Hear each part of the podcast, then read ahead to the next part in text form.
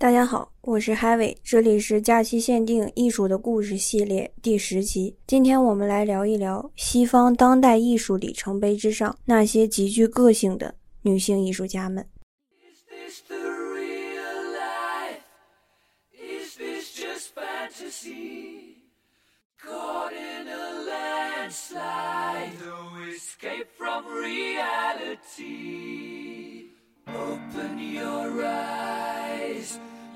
Up to the skies and see. I'm just a poor boy. I need no sympathy. Because I'm easy come, easy go. Little high, little low.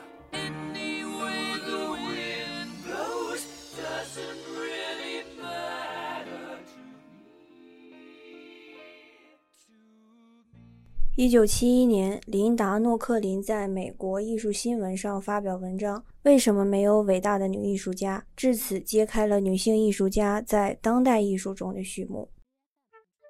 而谈起当代艺术，或许对我们来说最直观的感受，莫过于艺术形式突然不再拘泥简单的画面，你能够想象到的任何媒介，都有可能在下一秒。成为艺术家作品的重要部分，而其中有一种艺术形式，艺术家的创作手法可能都无需用到任何材料，作为观众的你可能就是作品的一部分，它就是行为艺术。行为艺术是什么呢？学者罗斯里·戈德堡在其作品《行为艺术：从未来派到现代派》中说，行为艺术一直是一种直接对大众进行呼吁的方式，通过使观众震惊，从而重新审视他们原有的艺术观及其与文化之间的联系。而我们今天第一位想要分享的女性艺术家玛丽娜·阿布拉莫维奇就被誉为行为艺术的教母。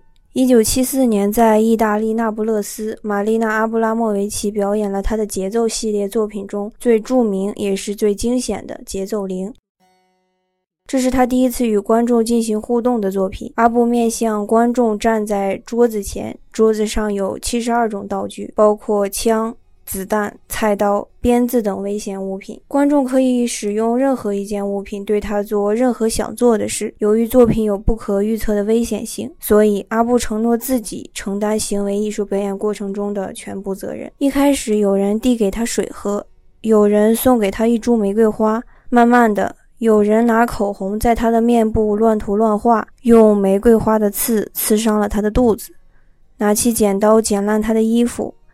用刀在他的身体上刮出血痕，直到有一个人用了上了膛的手枪顶住了他的头部，最终被他人阻止。面对劝阻，持枪者仍在说：“他签了法律文件，他是自愿的。”这场行为艺术最终变成了一个对于他的刑场，可在场的每一个人都无需承担任何法律责任。这件作品持续了六个小时。作品结束后，阿布站起来走向人群，所有的人因为担心遭到报复，都开始四散逃跑。阿布拉莫维奇说：“这次经历让我发现，一旦你把决定权交给公众，离丧命也就不远了。”在看李一凡执导的纪录电影《杀马特，我爱你》中，整日在流水线上打工的杀马特少年们表示，在这样看不到任何色彩、一成不变的生活中，大概他们唯一保留的个性。就是来自自己的头发上，让你很难不想到，这位出生在南斯拉夫的首都贝尔格莱德的玛丽娜·阿布拉莫维奇，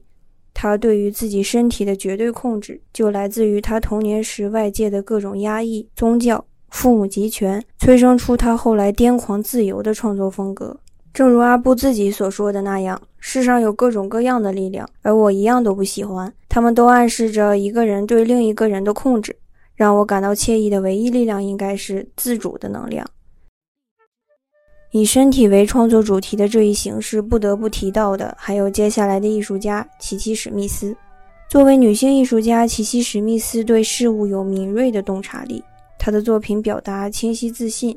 而且往往能直接切中要害。一九八零年代，以艾滋病危机围绕两性关系的激烈讨论，以及女性主义、激进主义为标志，社会环境发生着急剧的变化。Kiki 在这个时期开始了自己在艺术领域的早期探索。他那件最受争议的雕塑作品《童话》，在这件作品里，一个女性身体俯伏在地。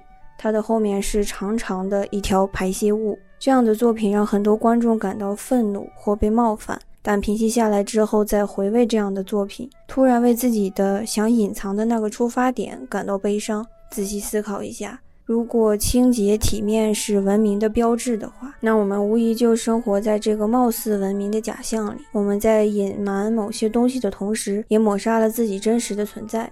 这种复杂的感受，就是看 Kiki 作品产生的感觉。在一次采访中，琪琪史密斯说：“我的作品不说教，我不想说这个世界应该是这样的。我在尝试整合自己的经历。的确，从始至终，他的所有作品。”无论是直白真实的，还是梦幻童趣的，他所展示的是他自己对于这个世界的观察。在创作中运用身体为素材是摄影师拍摄的手法之一，而有一位艺术家，他本身便是自己作品中的模特，他就是辛迪·舍曼。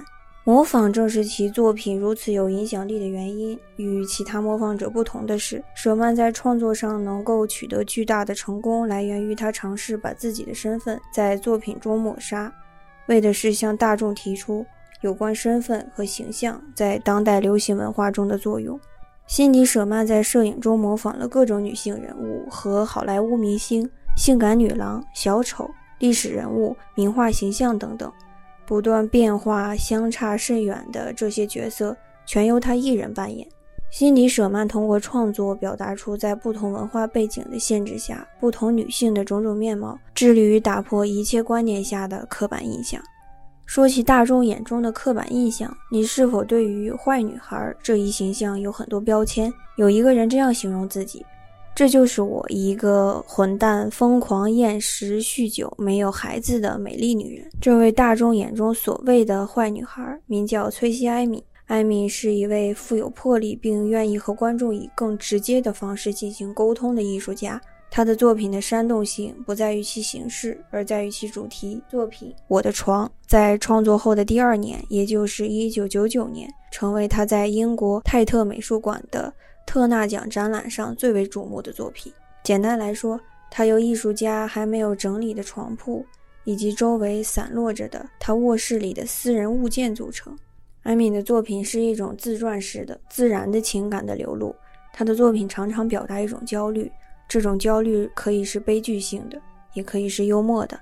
他用创作材料作为一种心理过滤器。艾米作品中的主题总是我们无法忽视的存在。爱情、性、死亡。就艺术市场而言，崔西·艾米曾毫不讳言地批评、抗争，并在艺术界清楚地表达了自己的观点。对于那些要求与男性同行、平起平坐的女性艺术家来说，这是一个充满障碍和壁垒的艺术界。温布神说：“崔西是一位领袖，只要是他引领潮流的地方，其他人便会趋之若鹜。”而艾米人生中的一位好友莎拉·卢卡斯也是一位关注性别维度的女性艺术家。莎拉·卢卡斯利用多种媒介进行创作，比如摄影、拼贴以及雕塑等，并且把日常生活里的材料用于作品之中。她的著名影像作品《吃香蕉》在画面中，她正在吃一根香蕉，松散的短发。男性的皮衣，眼神不屑地看着镜头。在他的自我肖像作品中，他一直维持着这种假小子形象。在当时的时代，通常的观点都会认为女孩一定是穿裙子，男孩一定是穿裤子，二者不会有交换的可能。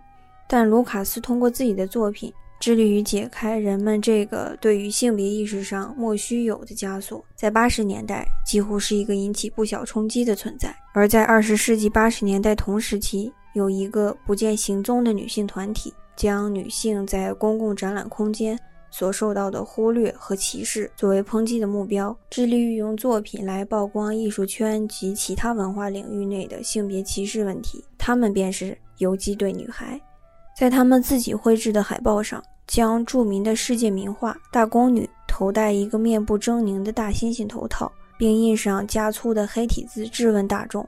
妇女必须裸体才能进入大都会博物馆吗？后面跟着，在博物馆的艺术作品中，女性艺术家的作品不足百分之五，而百分之八十五的裸体作品画的都是女性。迄今为止，他们的海报作品超过九十件，并通过行为艺术的方式，就艺术、电影和政治领域所存在的各种歧视问题进行了讨论。我们至今不清楚游击队女孩的真实样貌。或许这个团体已经达到几百万人，他们遍布世界上的每一个地方。但我们清楚的是，他们的努力在新世纪的今天终于初见成效。李建群，女性主义艺术走了多远？女性主义革命在西方当代艺术中的意义。这篇文章的末尾中提到，三十多年前，西方妇女还在为走向社会、赢得职业化的机会而斗争。那时的人们很难想象，美国总统竞选的候选人中能看到妇女的身影。这说明三十多年以来，西方社会经历了一场深刻的社会变革。那些在以前受到压抑和被忽略的个人和团体，现在变得显要，获得了地位和信心。这就是变革的意义。所以在本期节目的女性艺术家们作品的背后，方方面面都体现出，在西方当代艺术的里程碑之上，女性主义艺术运动永远有着不可估量的影响。那么到这里就是本期的全部内容了。如果你有不同的看法和见解，欢迎给我们留言。下期再见，拜拜。